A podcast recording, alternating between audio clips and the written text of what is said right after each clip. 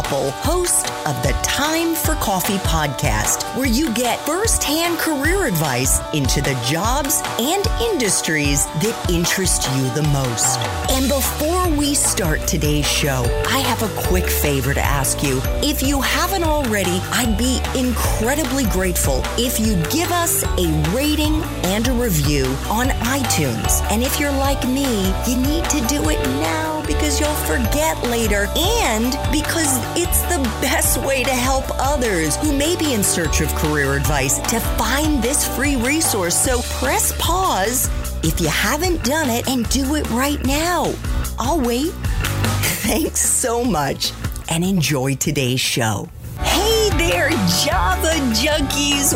Welcome back to another episode of T for C. If you're interested in learning more about the field of functional and integrative medicine, then this is the episode for you. Because my next guest is a family practice physician with an expertise in functional medicine, as well as a variety of chronic diseases. But before I introduce you to Dr. Eboni Cornish, I want to make sure that you've signed up for the Java Junkies Journal. That's T4C's weekly newsletter that comes out bright and early on Monday mornings, and it's got career advice, insights, and inspiration to help you learn more all about different careers while leveling up your professional and personal life. Just head over to the Time for Coffee website at time, the number four, coffee.org, and the sign up box is right there. Now, my functional almond milk frappuccino lovers, please grab your mug and take a chug of your favorite caffeinated beverage because it's time for another caffeinated career conversation. And my guest is Dr. Eboni Cornish, a family practice physician at the Amen Clinics, where she specializes in infectious diseases and functional medicine, as well as the treatment of Lyme disease, environmental toxicity, methylation disorders, among other chronic conditions. Dr. Cornish completed her family medicine residency at Georgetown University, and later, as a Howard Hughes Medical Fellow, she conducted research at the National Human Genome Research Institute of NIH, where she was an apprentice in the laboratory of Dr. Francis Collins, who is also the current director of NIH and the leader of the Human Genome Project. Dr. Cornish currently serves as a board member of the International Lyme and Associated Diseases Society Educational Foundation. She's also a member of the American College for Advancement in Medicine. The acronym is ACAM and the Institute of Functional Medicine, IFM. Dr. Cornish, welcome to Time for Coffee. Are you still caffeinated and ready to go?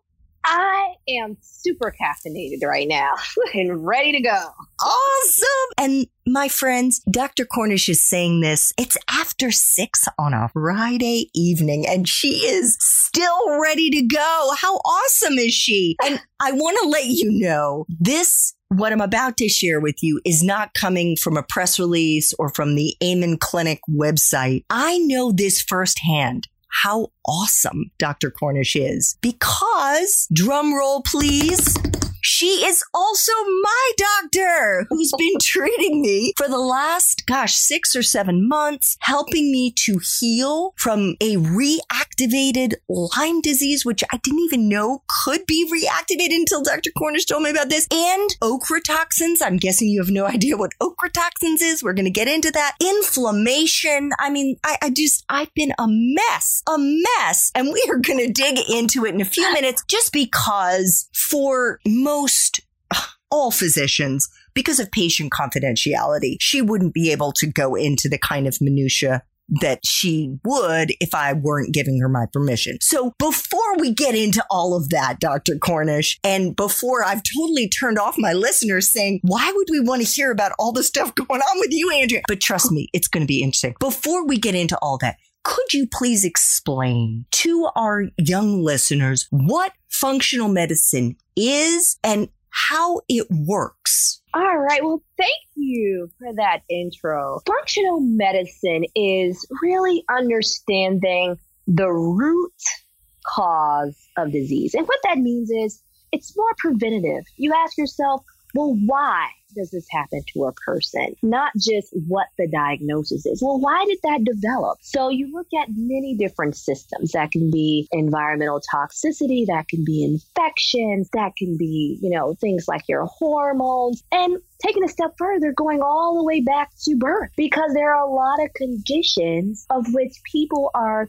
predisposed to based on their birth history and what could have happened to them in utero in the womb. So it's kind of like a detective. You put the pieces together when you look at a person and you try to understand that missing kind of root cause. And that's how you really get a patient whole is listening to them and putting all those puzzle pieces together to find out why a person might be suffering from any type of symptoms or condition. I love that you said that it you're kind of like a detective because as you were talking and in fact as I was preparing for this interview, I thought a functional physician is really like a Sherlock Holmes. You're like out there looking for the clues to try to solve the mystery. That is absolutely right. And the beautiful thing I find working at Amen Clinic, because at first I started at my private practice, is that they look at the brain. They look at what the brain looks like. And then I come in, I say, well, why does the brain look like that? Well, why does a person feel that way? And you really won't know until you look and until you listen. And so it is always, every day, I'm Sherlock Holmes. I have my microscope out, I have my big hat, I have, you know, I don't smoke on a pipe, so that's not a part. But, you know, it's, it's so rewarding when you can really have a positive impact in someone's life by just taking the time out to determine why they're presenting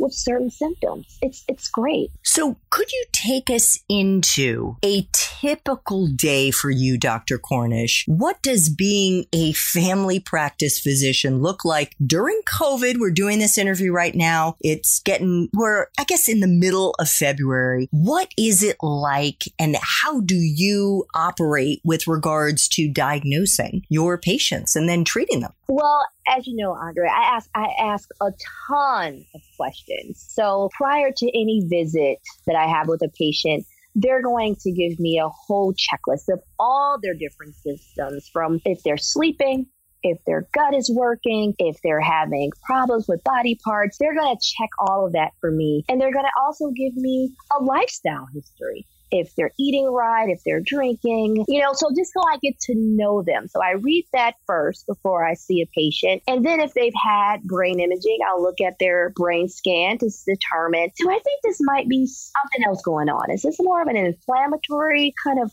patient with another root cause? And it gets me centered you know, I kind of have the paperwork ahead of time, but you know what? It always changes once I sit down with the patient and they add more to their story. But my focus is to be as prepared as possible because you want a list of things to think about when you're in a field as wide and diverse as functional medicine because so many different systems can be affected. So you want to have kind of like a, a differential, what I call a differential diagnosis and a priority list of what could be troubling this patient. So the majority of my morning is in the prep work. And then by the time I've seen my patient, they told me a lot about what's going on. I have a lot of their history. And then I use that story and that report because we spend about an hour, sometimes even an hour and a half, just talking to one another. I put more pieces on that puzzle, right? So I start adding more to this puzzle and I'm still looking sometimes for that middle piece, that missing piece that could tie it all together. So that might be when I say, you know what?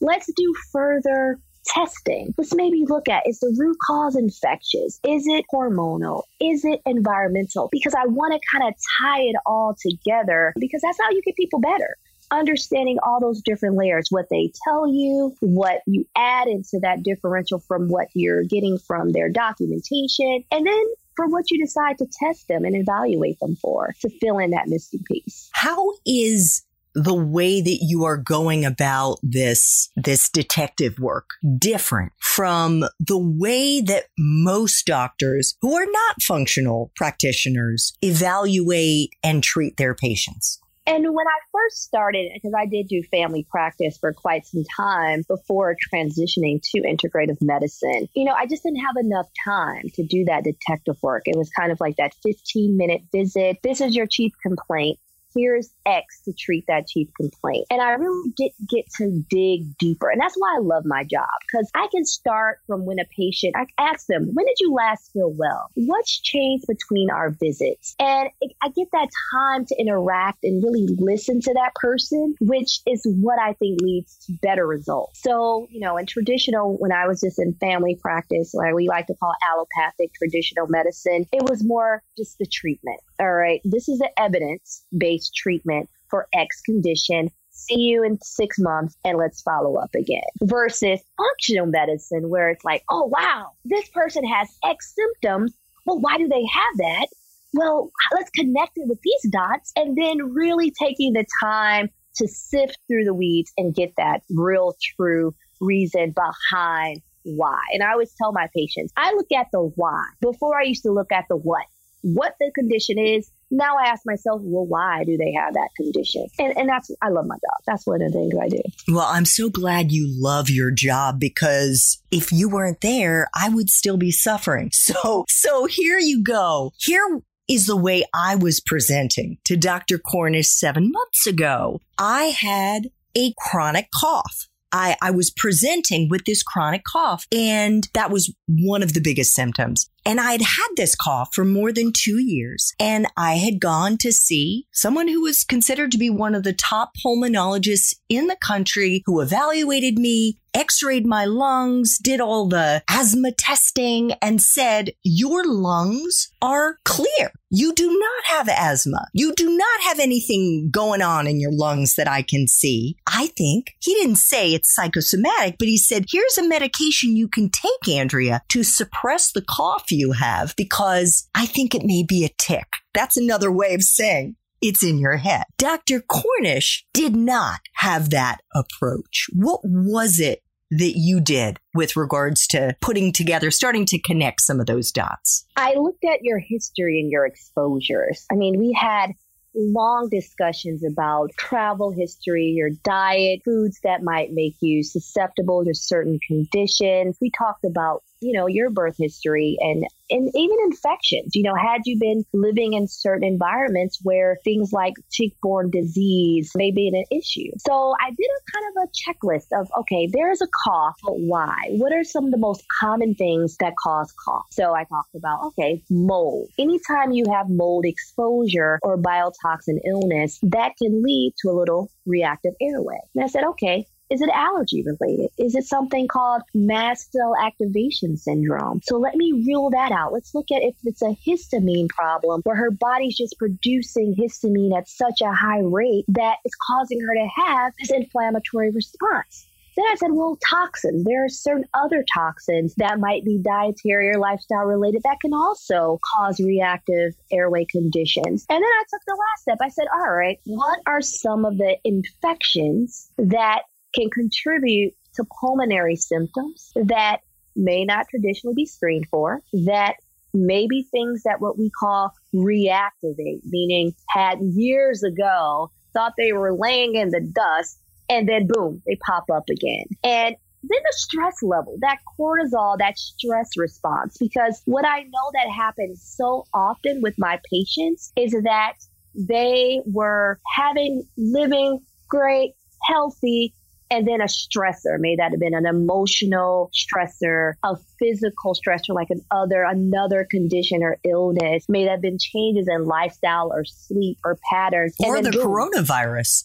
Or even the coronavirus. And then boom things flare up again. And that's really the nature of chronic illness trying to understand the triggers. So i couldn't just say oh yeah this is to treat your symptom. I need to know, well, what's the trigger for that? And go down a really evidence based differential diagnosis of things that might cause that symptom. So Dr. Cornish ordered a whole bunch of lab work and found through that lab work that I have something called an ochratoxin in my body which is a kind of a mold. Is that right? Yes, it is. It's kind of a, a form of black mold All right. And what it causes, it causes numerous things. So the research shows that black mold can cause chronic fatigue. Black mold, like ochratoxin, can cause inflammation in the central nervous system because you have to think about just basic anatomy. If you inhale something from a water damaged building, it has the ability to travel through your sinuses and anything that travels through your sinuses can eventually go to the brain. And that's a very very important organ and responsible for so many things. So that's why we know mold toxicity is also responsible for hormone imbalances and chronic fatigue syndrome. And it also has been shown to compromise your immune system. But get this the one thing that a lot of my patients, the female patients, because I treat a lot of women, they say, I can't lose weight, Dr. Cornish. I exercise, I eat rocks and paper, and I'm still unable to lose a pound. And a lot of my patients with biotoxin illness report that because mold toxicity can suppress that hormone that allows for your weight to respond to exercise and diet. So it's just amazing the things you learn just from environmental toxicity. And then Dr. Cornish also found out through the lab work that she ordered that my Lyme disease, which I which I first got five years ago and had taken five weeks of a super strong antibiotic and was told, you know, the Lyme disease is gone, that in fact could be reactivated and had been reactivated. So what what caused that? That you know, one thing about tick-borne diseases, when we say Lyme disease, that's kind of like an umbrella term for numerous other vector borne illnesses. And I just really want the listeners to be aware of that. You think, oh, yeah, I have Lyme disease, I have a bullseye rash, two weeks worth of antibiotic, and then I'm good to go. But what we found in research, which is what made me look at this test for you, is that Borrelia burgdorferi, which is the deer tick, has the ability to create kind of a protective coat around it so it lays dormant. It hides out in the body. And, you know, for the listeners, something like a virus, but not where I can lay dormant and flare up again. But it's a bacteria that does that. And what causes the symptoms to flare and that can be emotional, as I stated earlier, physical, social. And those are the patients that I see. I've never, well, I can't say never, because I did when I was in residency, saw that patient who had a tick bite, the rash, they got treated with antibiotics, and right away. But I typically see the patients who have what we call chronic Lyme disease, whereby they may have had that condition years ago. And then years later, when the body is under stress and toxic, because we are in such a toxic environment than anything our parents, grandparents could have imagined, those things cause inflammation.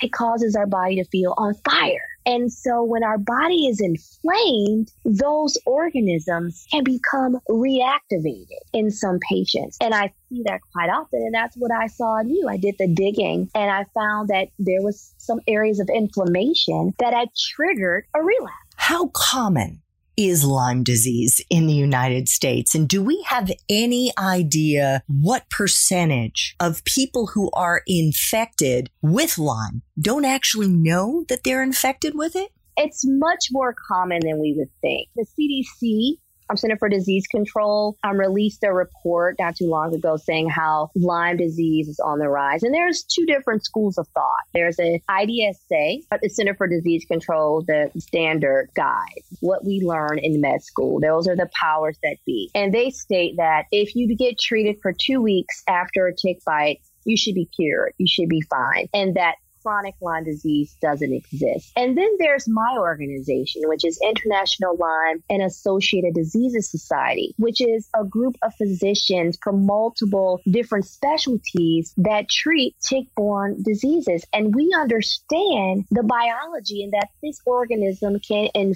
fact, reactivate in patients, and some of which who may not have even realized they had a tick bite or a rash because less than 50% of patients do. And then down the line, they start having debilitating symptoms. And sure enough, we'll do the testing and there it is. But it's also the controversy with the test itself because the standard test on Quest and LabCorp, their research shows that it misses about 35%.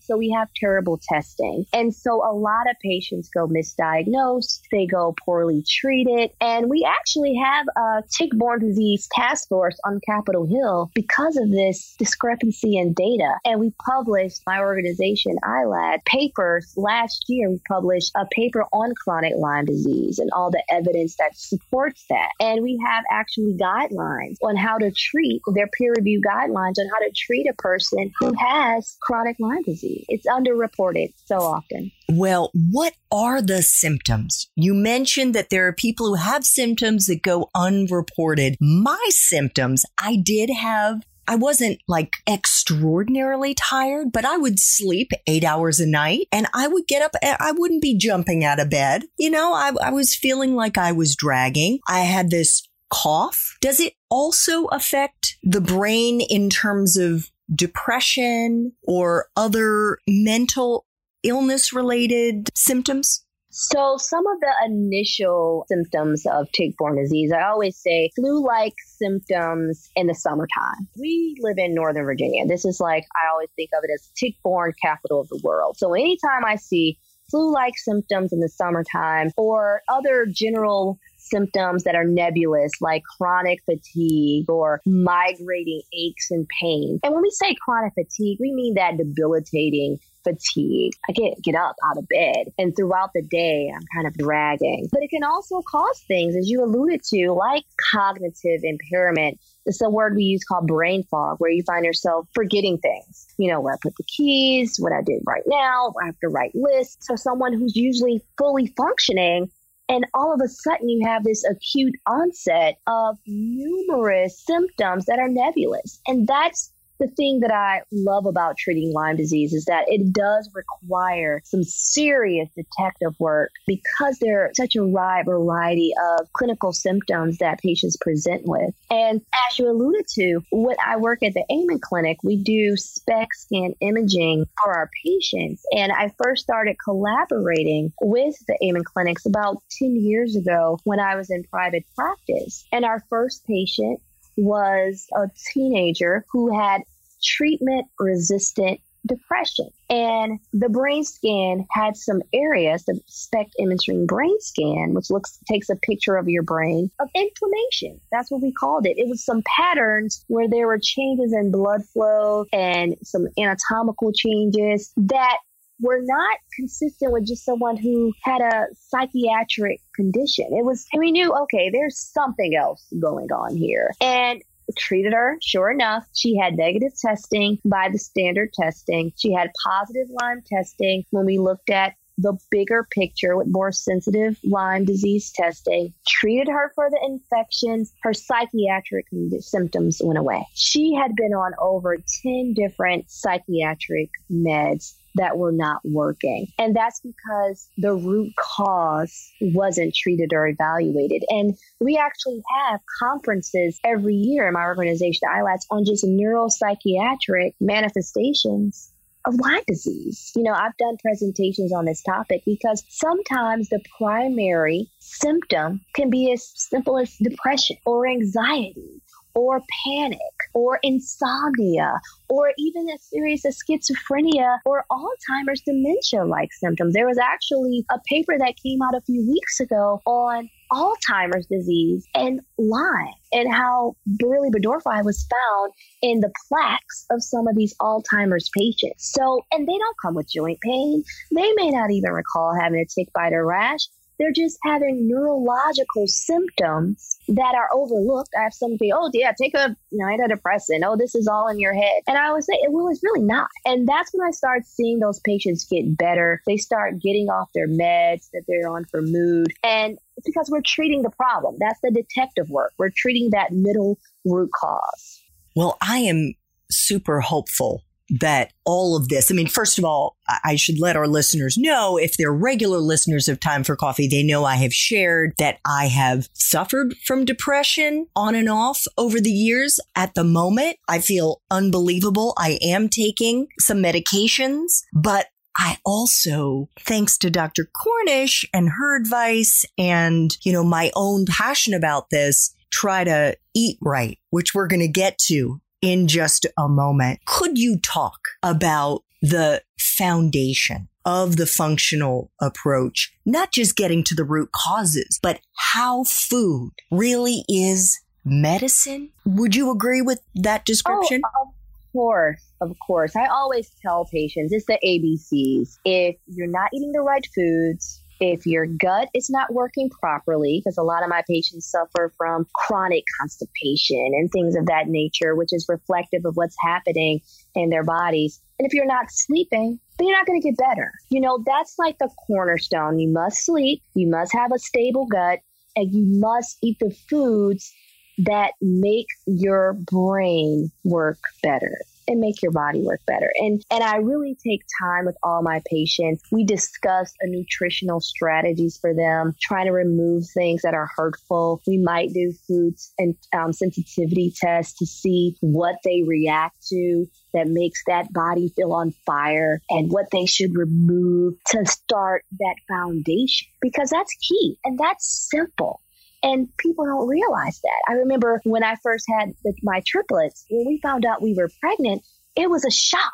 You know, they were unexpected pregnancy. And all I could think about was, what do I tell my patient? So luckily, my husband, he was already plant based and vegetarian. He encouraged me to change my lifestyle quite a bit. And I saw a huge difference when I did that. That's not the lifestyle I tell all my patients, but you have to find what foods cause inflammation for you. And my kids are gluten free, vegan at four years old. They don't know what candy looks like unless grandma comes over, which is rare to give them a treat or two. Rare for her to cheat because she's really compliant. But I'll tell you something. When they get off the wagon, it's like World War III in my house. You know, you'll meet, oh, they're so nice and loving. Oh, they're so quiet. Let them get a bit of gluten, it's like, who's that baby snoring? I mean, we thought my daughter might have had to get her tonsils out when she was eating gluten and really stuffy. When they eat sweets, it's like, why are you fighting your sister day long. What is happening with their focus? And especially my pediatric patients, I always make sure I tell parents, look, if your kid is under 18, no, 16, they probably don't have a job. So you can control what it is you bring into the home because you want to remove those foods that make your body and your brain unhealthy and inflamed. And it's so simple, so simple. And here is a great clue for our young listeners. And Dr. Cornish, please chime in with other other ideas of ways that they can begin to be detectives in their own body. But if you don't have energy,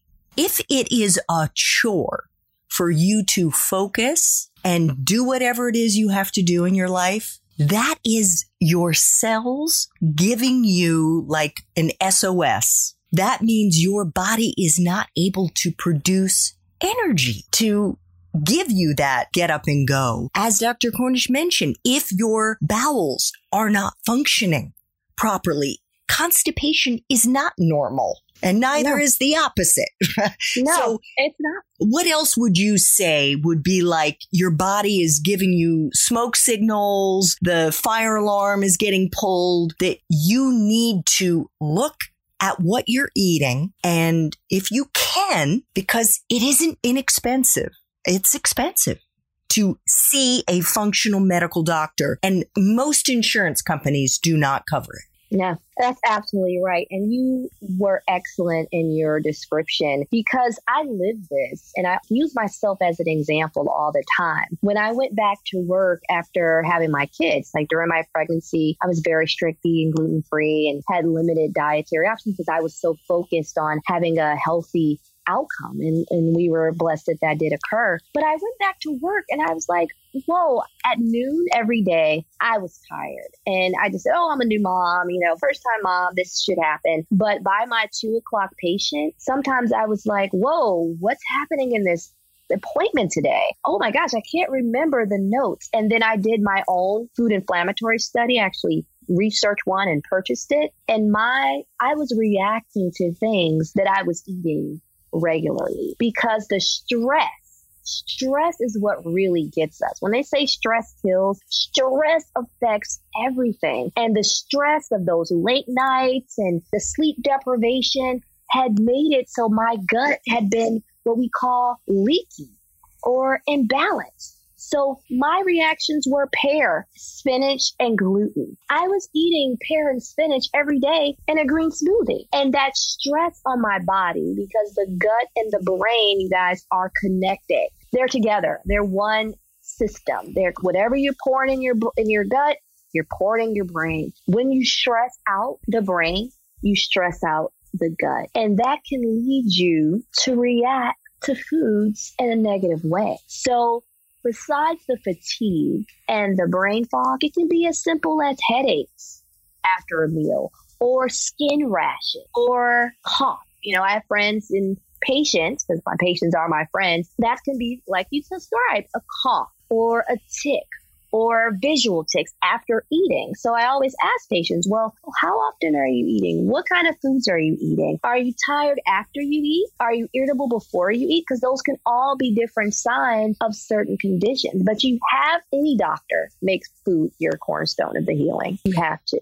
What Dr. Cornish just said actually happened to me because she had me take I believe it's called a KBMO mm-hmm. food sensitivity test. And I found out that exact thing. The foods that I was eating regularly, where I thought I'm eating my big salad every day and I'm putting hard boiled eggs and I'm putting, you know, uh, I'm trying to think some of the other, maybe some artichoke and some this and some that. It was the foods that I was eating every day that I was reacting to. So I've had to eliminate all those foods for the next, whether it's two months, three months, four months. Flaxseed was another one. That was like one of the biggest. Basil was another one. I was putting olive oil that had basil in it, thinking I was being so healthy. It was organic olive oil. But what you are eating, if you eat too much of the same things, you need to have variety in your diet. Dr. Cornish, could you also speak to the whole, there is still this mindset out there about food as being calories. Mm-hmm. Like you can eat a thousand calories of Doritos and that's the same as eating a thousand calories of dal. So, you know, it's calories in, calories out. And some people are saying, well, I've been so good. You know, I'll just have my pizza, my pizza, Friday night pizza and my cookies. Right. You know this. You know this. You hear this all the time. And that, you know, I'll get back on my diet in a couple mm-hmm. of days. Why is that not the right way to think about eating? You first shouldn't use that word diet because, you know, even with all of my patients, I try to see where their goals are. If I have a patient who comes to my practice and they eat a Dorito, Chick fil A, Coca Cola diet, I'm not going to tell them to go gluten free overnight. I'm going to have them start eliminating things that are toxic and see how much better they feel. And they may do it one at a time. And when you're looking at calories, you shouldn't necessarily be counting them, you know, like, oh, I'm going to get this many per day. You should look at what's the good foods because everything has some sort of calorie in it. I mean, what are the bad calories? And try to, to eliminate as much as possible those things that are in that bad calorie category. And you may even find I have a lot of patients who will tell me because I call myself the poop queen, you know, so listeners that might sound weird, but everyone knows I'm going to fix your gut. I'm going to get you on the right strategy for diet, probiotics. I'm going to fix it and you're going to be normal and you're going to feel so much better because I have a lot of patients that have those calorie requirements they're eating the bad calories. And then they're saying to me, Oh, I'm bloating. When I eat lettuce, I look like I'm pregnant. I'm so uncomfortable. I have like reflux. I got this burning in my throat every night. I might poop once a week. And I'm like, okay, wait, wait, wait. That means that gut is inflamed, which is going to have a negative impact on how your brain works as well. And so thinking about it as being a septic tank, whatever you put in your body, you got to get out right? I always say that whatever you eat has to come out. Whatever toxins you ingest have to come out. And if you don't have those regular bowel movements, or if you're looking pregnant after eating, or you're so uncomfortable, it could be some of the big picture. It could be things like dairy. You know, those are big culprits. Gluten.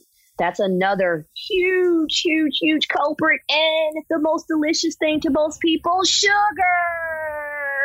that's another big culprit. So it's about finding a realistic lifestyle change, not necessarily a diet. Things that you can adhere to, but then having realistic goals to try. Okay, I'm going to do one week of no pizza and junk. I'm going to do next week no dairy, and see how I feel. And once you start feeling better, you don't want to go back to those other lifestyles. And trust me, you won't.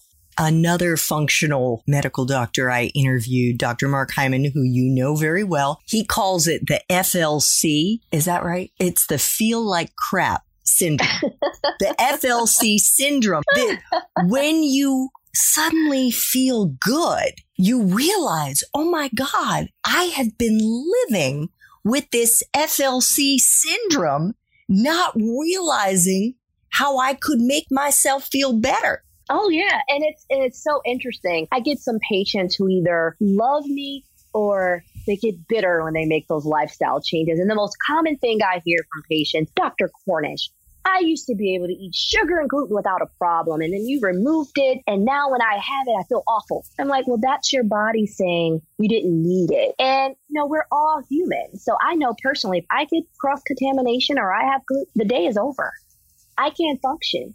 But was that me all my life? No. But once you start treating your body well, once you start removing some of those inflammatory foods, when you add it back, your body's not going to like it and it's going to show that to you. And, and you know, that's always so funny. And I'll never forget one of my patients told me that she's like, Dr. Cornish, I hate this. And I was like, what happened? Oh, that gluten. Now my knees hurt every time I eat it. I was like, well, your knees were probably hurting all the time. And then when you removed gluten, the pain went away.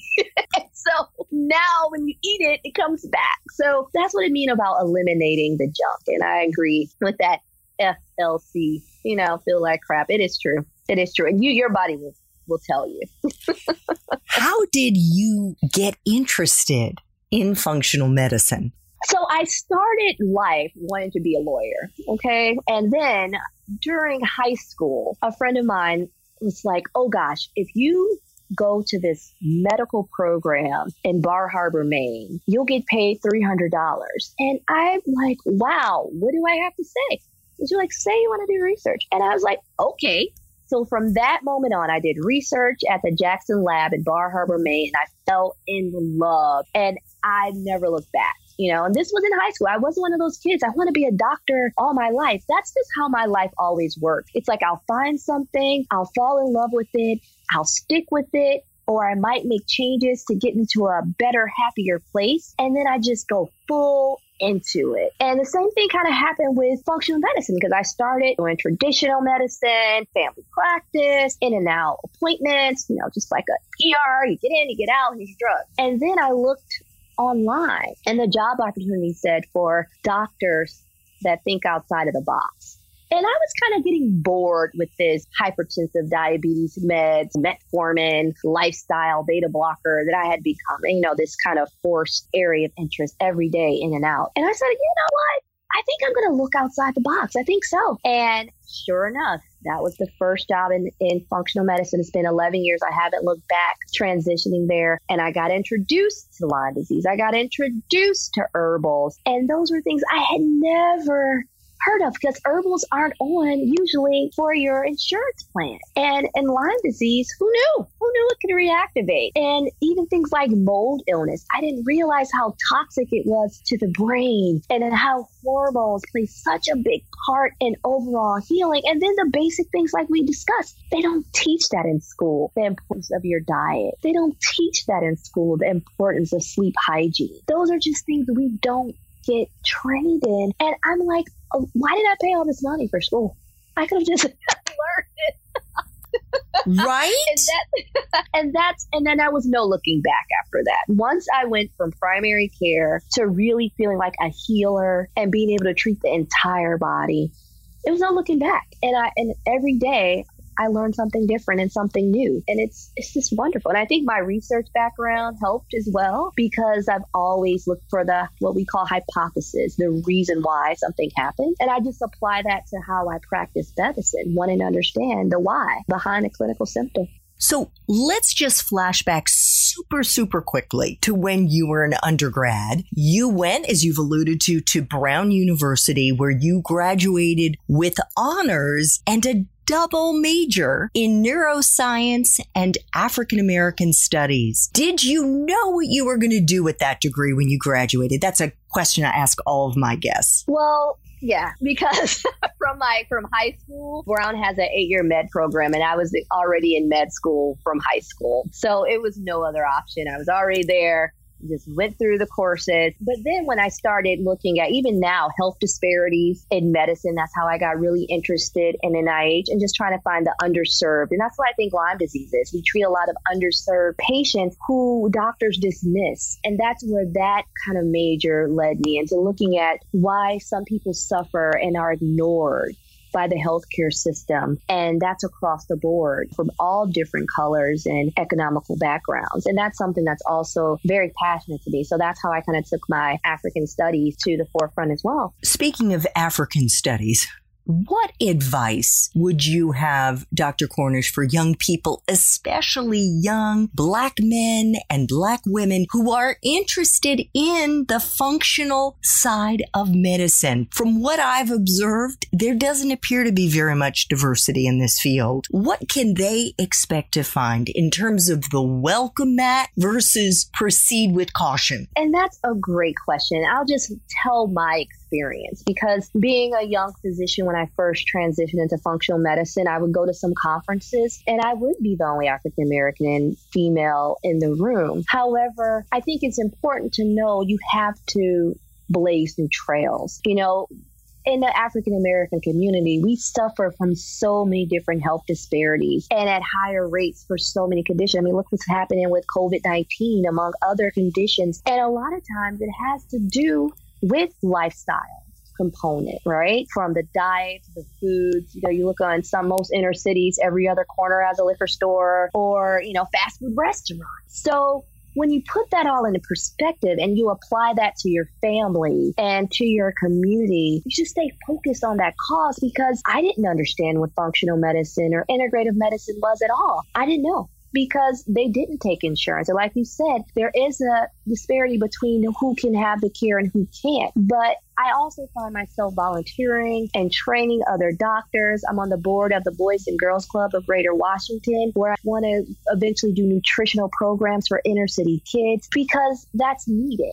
That's so needed to bring it back to different communities who may not be aware because, as we keep saying, medicine and food are connected. And it's just things I didn't know growing up either. Thank you so much for sharing that. I try to ask all of my guests, Dr. Cornish, to share a time in their professional life when they were especially challenged. Maybe they even failed at something, as I have multiple times in my career, and as most professionals have, although we don't always talk about it. And I want our young listeners to recognize that failure is often where the greatest learning, where the greatest opportunity for growth happens. So if you could share a quick story with us, but the most important part here is how you persevered. And if there was a lesson that you learned in the process? I've always been kind of an overachiever. I've always wanted to be the top of it, whatever. I'm the top A person. I'm the top, you know, student since kindergarten, my mom says. And I'll never forget when I, my first medical board between first and second year of med school did not go as planned. And I thought my life was over. And you know what? I pick myself up, dust myself off, and the next time, 95th percentile because it just shows you you have to persevere to get anywhere in life. And you may have some failures. I know people who failed the bar, who failed boards, who failed, but you never get asked those questions. You just keep going and you keep pushing. And they say, what do you call the doctor with the lowest grades, with the lowest board scores, in the worst med school? MD. You call them MD. You may not want to go see that doctor, but.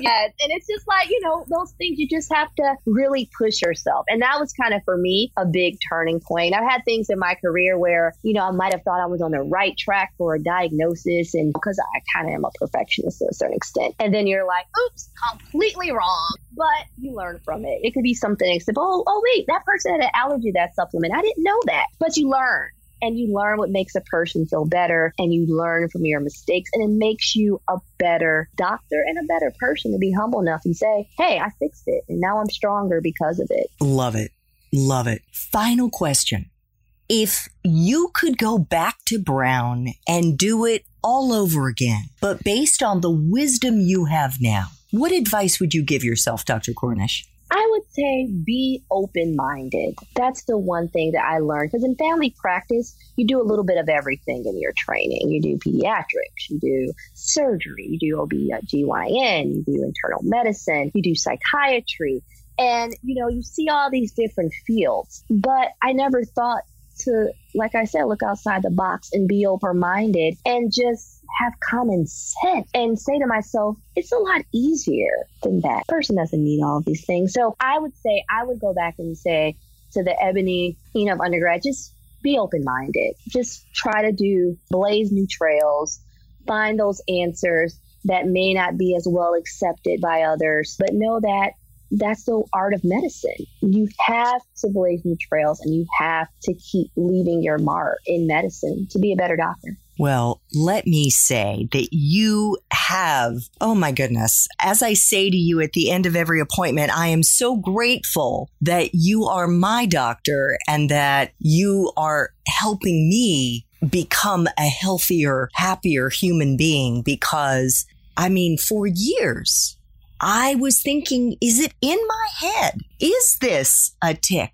Little did I know by tic, I meant like a habit, not that it was a Lyme disease reactivation that could be causing this, let alone an ochratoxin. And I also had hormone imbalances that my own gynecologist never tested me for. Never mm-hmm. asked me, you're over 50. Let's check out your progesterone and your estra- estradiol and mm-hmm. never asked these questions, never ran the lab work. So thank you so much for what you do for me, for what you do for your patients, and for making time for coffee today with me and the Time for Coffee community. This was just wonderful. Thank you for having me. It's been a joy.